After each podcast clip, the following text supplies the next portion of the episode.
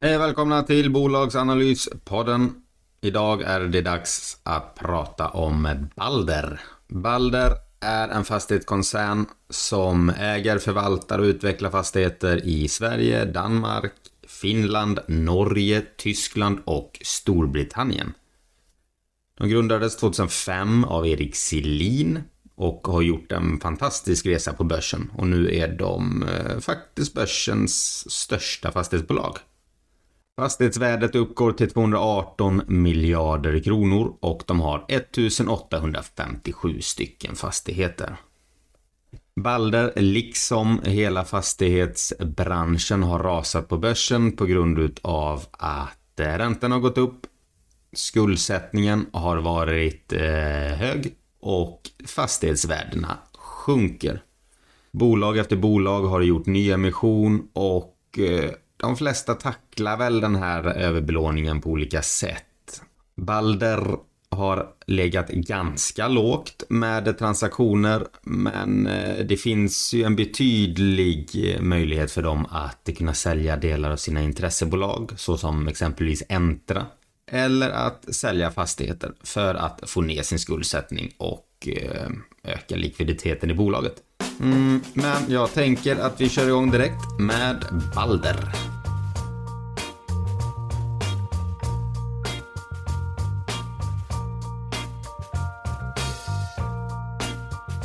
Balder är ju grundat av Erik Selin och han är ju fortfarande VD. Mm, det har varit ett väldigt omhuldat bolag på börsen med all rätt. De har haft en jättefin tillväxt och nu är de väl fast det största fastighetsbolaget på börsen tror jag.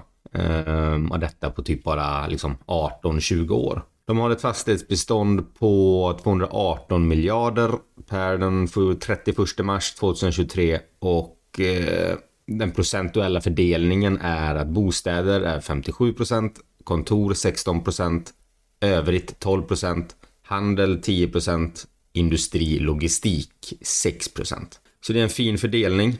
Du har eh, som sagt kontor, övrigt, handel, industri, logistik där de kan höja hyrorna med eh, index. Om den möjligheten finns, det vill säga lika många gånger kommer de kanske få omförhandla sina kontrakt eller folk kan inte höja Eh, med 10% som hyreshöjningarna var förra året. Bostäderna kommer ju inte få samma höjning. Där ligger väl, utan att ha exakta siffror på det, men snittet ligger väl någonstans mellan 3 till 4 procent vad fastighetsbolagen har fått ut i höjningar förra året, eller detta året. De har finansiella mål på att ha en belåningsgrad på under 50 procent, en soliditet som överstiger 40 procent, en räntetäckningsgrad som är eh, två gånger och en nettoskuld genom ebitda på 11 gånger. Och de finansiella målen känns ju inte omöjliga på något sätt. Jag tror till och med att Balder uppfyller de flesta, om inte alla av de där. Um, kommer ju bli lite kärvare med räntetäckningsgraden nu när uh, de finansiella kostnaderna ökar såklart. Men vi kommer kolla lite grann på det sen.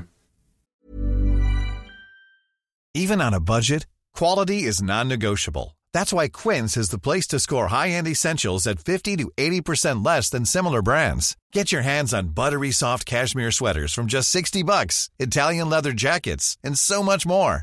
And the best part about Quince, they exclusively partner with factories committed to safe, ethical, and responsible manufacturing. Elevate your style without the elevated price tag with Quince. Go to quince.com slash upgrade for free shipping and 365-day returns. Hiring for your small business? If you're not looking for professionals on LinkedIn, you're looking in the wrong place. That's like looking for your car keys in a fish tank.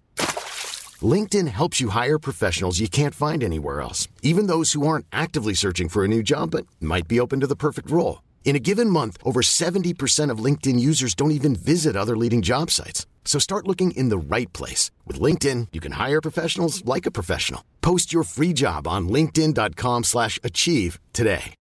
Since 2013, Bombas has donated over 100 million socks, underwear, and T-shirts to those facing homelessness. If we counted those on air, this ad would last over 1,157 days. But if we counted the time it takes to make a donation possible, it would take just a few clicks. Because every time you make a purchase, Bombas donates an item to someone who needs it. Go to bombas.com slash ACAST and use code ACAST for 20% off your first purchase. That's bombas.com slash ACAST, code ACAST. Går vi igenom deras fastighetsbestånd lite noggrannare så ser man att eh, Helsingfors har 26% av fastighetsbeståndet. Göteborg har 19. Stockholm har 16. Köpenhamn 12. Öst 11. Norr 9. Syd 6. Balder både mm, förvärvar fastigheter och lägger in dem i egen regi och driver dem. De säljer dessutom fastigheter och de utvecklar fastigheter. Och den här utvecklingen det kan vara att de antingen bygger ett eh, vanligt hus eller att de utvecklar en hel stadsdel. Så att det kan vara ganska stora projekt man pratar om när man pratar om Balder. De äger också hotellfastigheter i till exempel Berlin, Leipzig, eh, Helsingfors och eh, de länderna de är på idag generellt sett där de i alla fall har någon form av fastighet. Det kan vara kanske bara ett hotell. Men det är Finland, Sverige, Norge, Danmark, Tyskland och Storbritannien. De är 1170 stycken anställda. De har 1857 stycken fastigheter och och eh, som sagt fastighetsvärdet ligger på 218 miljarder kronor. I och med att Balder är ett, eh, ett stort företag och är ganska brett, även om de har ett väldigt eh, tydligt fokus på bostäder, så är ändå ungefär 40% är övrigt och 60% är bostäder. Men om vi tar exempelvis SBB så har du, där har du en tydlig nisch på samhällsfastigheter. Tar du Klara Bo så är det hyresfastigheter. Exempelvis. Balder gör allt. Utvecklar, förvaltar, alla typer av fastigheter. Och med det blir det både för och nackdelar, men förhoppningsvis blir det någon form av eh, bra riskjustering i det där. De handlas idag till cirka 42 kronor per aktie, vilket ger ett börsvärde på 47 miljarder med ett Enterprise Value på 176 miljarder 256 miljoner kronor. De har ett P tal på 9,2 och en vinst på 4,3 kronor per aktie. Vilket blir en vinst på ungefär 5 miljarder. Som alla fastighetsbolag så har den här rasat rätt rejält. Den handlades väl upp runt 110-120 kronor för ett par år sedan. Och nu ligger den då nere på 40 kronor strecket och eh, det är ju skuldsättningen som med alla andra, de har tagit in obligationslån exempelvis som måste förnyas och eh, när de tog dem hade de här obligationerna en låg ränta. Nu har de en hög ränta istället, vilket kommer slå väldigt hårt på resultatet. Och i samband med att räntorna på obligationerna och deras lån generellt sett har gått upp så minskar också priset på deras tillgångar. En fastighet som kostade 100 miljoner för eh, några år sedan där du kunde låna till 1% ränta medan du hade en direktavkastning i fastigheten på 5%. Nu när de behöver förnya sina obligationer på kanske 8, 9, 10% då är den här fastigheten som avkastade 4-5% direktavkastning, den är ju inte lika attraktiv längre för att du har fått betydligt högre ränta så att den här direktavkastningen sjunker rejält. Och det är ju därför fastighetsbolagen har gått ner. När den här botten är, det kan man ju fråga sig, men tror man att räntetoppen kommer komma in snart så är det väl kanske inte alltid så dumt att gå in i ett eller annat fastighetsbolag och kunna vara med på uppåt-trenden, när eller om den kommer.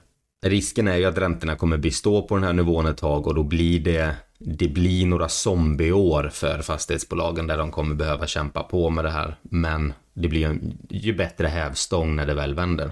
Så det är de två stora problemen du har och det, det gäller alla fastighetsbolag. Du har direktavkastningen går ner och det påverkar priset på tillgången. Det tredje benet investerare aktar sig för lite grann i dagsläget är nyproduktion. Eh, Balder skapar ingenting nytt just nu utan de har sagt stopp på det där men de har vissa projekt som pågår. Ett projekt Balder har i pågående är väl exempelvis Karlastaden som de håller på med tillsammans med Sänike när Balder gick in där för eh, några år sedan eh, och köpte upp en stek.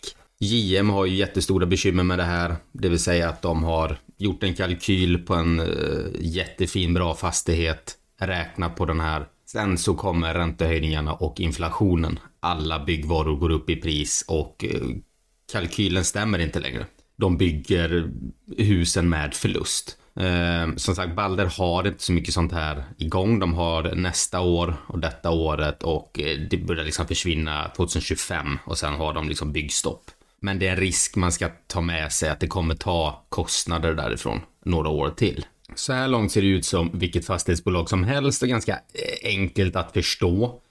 Men det finns en grej, det är det här ägandet i andra fastighetsbolag framför allt. Eller intressebolag som Baller kallar det. Och där har du bolag som Entra. Där äger de ungefär 40 Collector Bank 45 procent ungefär. Collector ser jag väl, alltså det är ett bra bolag i sig. Eh, men jag ser kanske inte syftet varför Balder ska äga dem. Om inte det är tanken att det här ska bli en husbank för dem så småningom. De äger 20% i Stenhus fastigheter och ungefär 20% i Brinova fastigheter. Och sen äger de lite annat då till. Men grejen med det här är att de har, eh, liksom SBB gjorde med sitt JM-innehav, de köpte de här aktierna för sig 350 kronor. Aktien halverades så den blev bara värd eh, 175 spänn. Men i SBBs böcker så hade de fortfarande tagit upp det till ett värde på 350 per aktie. Balder har gjort lite samma sak. De äger en stor stek i Entra som är uppsatt till vad de köpte den för. Och med det ska man ha med sig att om de skulle sälja de här tillgångarna så kommer de inte få ut det som det står att de är värda i balansräkningen. I, i Balders fall så står de inte och faller med det här. Men det är ändå signativa värden. Skulle de välja att bara sälja ut allt det här på marknaden idag, då handlar det om ungefär, jag har inte exakta siffror, men mellan 8 till 12 miljarder där någonstans. Och det är klart att det slår på balansräkningen, så är det ju. De här innehaven kan komma att säljas framöver för att finansiera mm, eller betala tillbaka lån eller finansiera köp av en ny fastighet etc. Och samtliga av de här bolagen är ju ganska, det är ju trygga, stabila bolag. Entra var väl, det var väl budstriden när både, jag för mig det var Castellum, SBB och eh, Balder som gick in och den ena bjöd högre än vad den andra och det är ett norskt fastighetsbolag och alla hurrar det här bolaget till höjderna. Nu har ju det handlats ner precis som alla andra. Så att det köpet var väl på kort sikt kanske inte klockrent, men eh, det var det Here's a cool fact. A crocodile can't stick out its tongue. Another cool fact. You can get short-term health insurance for a month or just under a year in some states. United Healthcare short term insurance plans are designed for people who are between jobs, coming off their parents' plan, or turning a side hustle into a full time gig. Underwritten by Golden Rule Insurance Company, they offer flexible, budget friendly coverage with access to a nationwide network of doctors and hospitals. Get more cool facts about United Healthcare short term plans at uh1.com. I'm Sandra, and I'm just the professional your small business was looking for. But you didn't hire me because you didn't use LinkedIn jobs. LinkedIn has professionals you can't find anywhere else, including those who aren't actively looking for a new job but might be open to the perfect role, like me. In a given month, over 70% of LinkedIn users don't visit other leading job sites. So if you're not looking on LinkedIn, you'll miss out on great candidates like Sandra. Start hiring professionals like a professional. Post your free job on linkedin.com slash achieve today. Hey, it's Ryan Reynolds, and I'm here with Keith, co-star of my upcoming film, If, only in theaters May 17th. Do you want to tell people the big news? All right, I'll do it. Sign up now and you'll get unlimited for $15 a month in six months of Paramount Plus Essential Plan on us. Mintmobile.com slash switch. Upfront payment of $45 equivalent to $15 per month. Unlimited over 40 gigabytes per month. Face lower speeds. Videos at 480p. Active Mint customers by 531.24 get six months of Paramount Plus Essential Plan. Auto renews after six months. Offer ends May 31st, 2024. Separate Paramount Plus registration required. Terms and conditions apply if rated PG. Kollar man i rapporten så ser man att januari till mars 2023 så uppgick hyresintäkterna till 2,9 miljarder upp från 2,5 miljard förra året. Den ekonomiska uthyrningsgraden var 96 procent. Ganska rimligt, det är väl varken eh, bu eller bä, höll på att säga. Driftöverskottet uppgick till 2 miljarder 100 miljoner och eh, överskottsgraden uppgick till 72 procent. Förvaltningsresultatet blev eh, 1,5 miljard en ökning med 9% från förra året och det ger en eh, resultat per aktie till 1,34 kronor.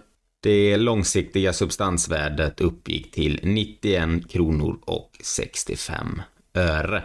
Det var den tre månadersperioden som var nu i januari till mars. Men sen har de också en aktuell intjäningsförmåga på 12 månaders basis. Det är vad de menar på är en mer rättvisande bild där du har hyreshöjningarna, du har eh, vissa lån som justerats och eh, köpt eller sålt fastigheter.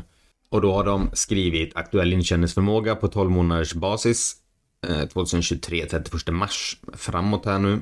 Så blir hyresintäkter 11 miljarder 650 miljoner. Fastighetskostnader minus 2,8 miljarder vilket ger ett driftöverskott på 8 miljarder 850 miljoner. En överskottsgrad på 76 procent. Du har förvaltnings och administrationskostnader på en miljard. Känns rätt högt ändå för ett fastighetsbolag men eh, hoppas väl att de har anledning till det. Intressebolagen skjuter in 1,8 miljarder också, så rörelseresultatet landar på 9 miljarder 650 miljoner kronor. Finansnetto inklusive tomträttsavgäld minus 3,3 miljarder och eh, lite övrigt på minus 410 miljoner. Så förvaltningsresultatet blir 5 miljarder 940 miljoner kronor. Lite skatt på det där så är resultatet per aktie 5 kronor och 15 öre. Här ska man också ha med sig att eh, du har eh, intäkter från lite olika länder och att svenska kronan är svag och euron är högre. Du, eh, exempelvis så är Helsingfors ett stort, eh, en stor stad för dem och där får de ju in sina hyresintäkter i euro. Så att du, du får en liten hävstång där. De valutakurserna de räknat med eh, skriver de är euro 11,28 kronor, danskan 1,51, norsken 1 och eh, GBP 12,81 kronor. Det här resultatet är, eh, ser ju rätt bra ut. De har dock inte tagit med eh, om de skulle behöva göra lite större nedskrivningar och så vidare. Det påverkar ju snarare balansräkningen, alltså vad de har i, i sin portfölj och kanske inte snarare den underliggande affären. Eh, men eh, om det går 12 månader och den här prognosen inte stämmer så kan det vara att de har tagit, att de har skrivit ner fastigheter. I Q1 i denna rapporten så skrev de exempelvis ner fastighetsvärdet med 1,6 miljarder. Eh, det är inte jättemycket eh, med tanke på deras fastighetsbestånd generellt sett. Men eh, man ser att det är inget fastighetsbolag som man vill inte sälja till för låga värderingar för att det blir väl någon form av risken är väl och jag tror att de är rädda för att det blir en kort, ett korthus av det hela börjar folk sälja sina fastigheter till för hög rabatt, då kommer andra fastighetsbolag också att sälja och så rasar det. Vilket innebär att deras balansräkningar kan ju smälla fullständigt. Så jag tror att de försöker hålla emot alla, försöka rida ut den här räntestormen och behålla värderingarna på fastigheterna där de är idag. För kollar man på Korem, SBB, Balder, alla, när de säljer en fastighet så står det alltid liksom i linje med bokfört värde många gånger så tror jag att de säljer russinen ur kakan. De säljer fastigheter som inte har gått ner så mycket i värde. För att kunna liksom bevisa sin bok att den stämmer och även då ta den här och betala av lite skulder och sådär. Men eh, det, det puttrar nog mer i de här värderingarna än vad det är sken av. Balder har en substansrabatt på runt 55-56 procent.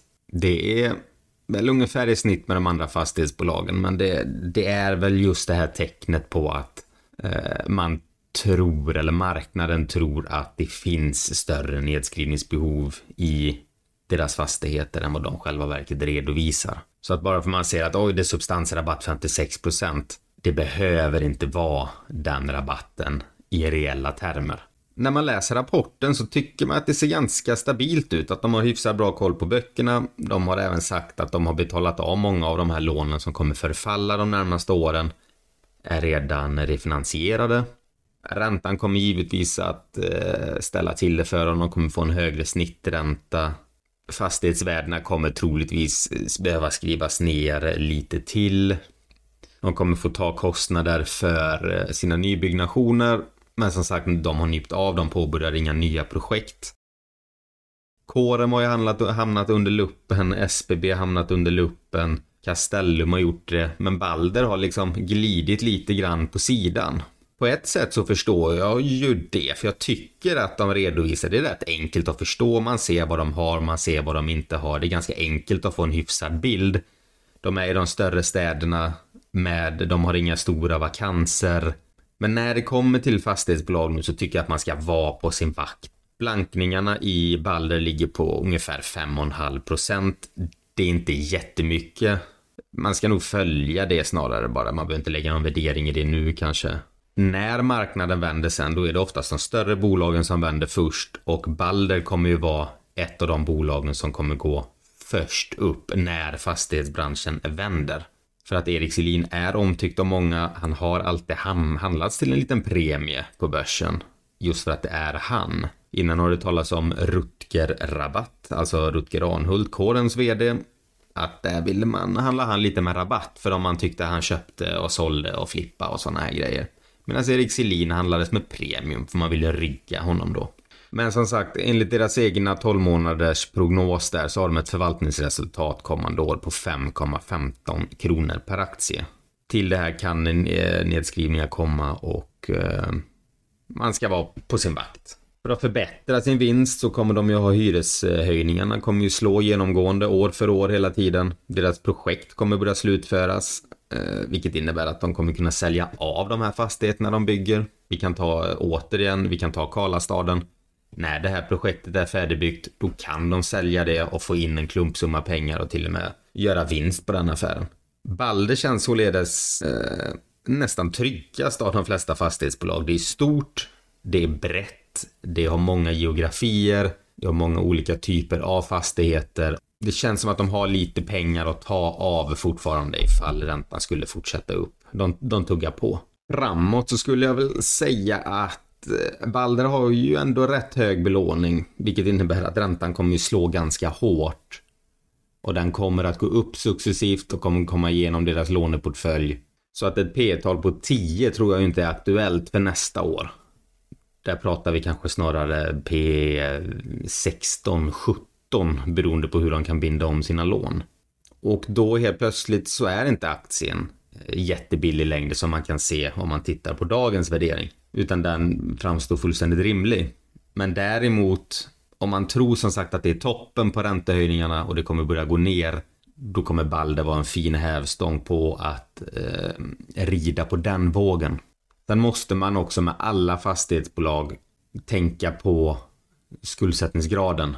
Att eh, om ett fastighetsbolag idag har 50% belåning, skriver de ner sina fastighetsvärden så ökar belåningsgraden och då kan du bryta mot vissa mm, överenskommelser med långivarna.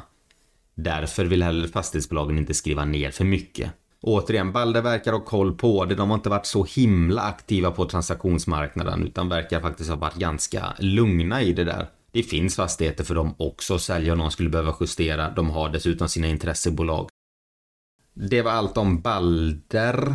Kom ihåg att det är liksom ingen rekommendation eller någonting utan det är en presentation av ett bolag där både lite för och nackdelar kan presenteras. Så får ni dra er egen slutsats utav det. Nu ska jag inte uppehålla er längre så får ni ut och ha en fortsatt trevlig helg. Ha det bra. Hej!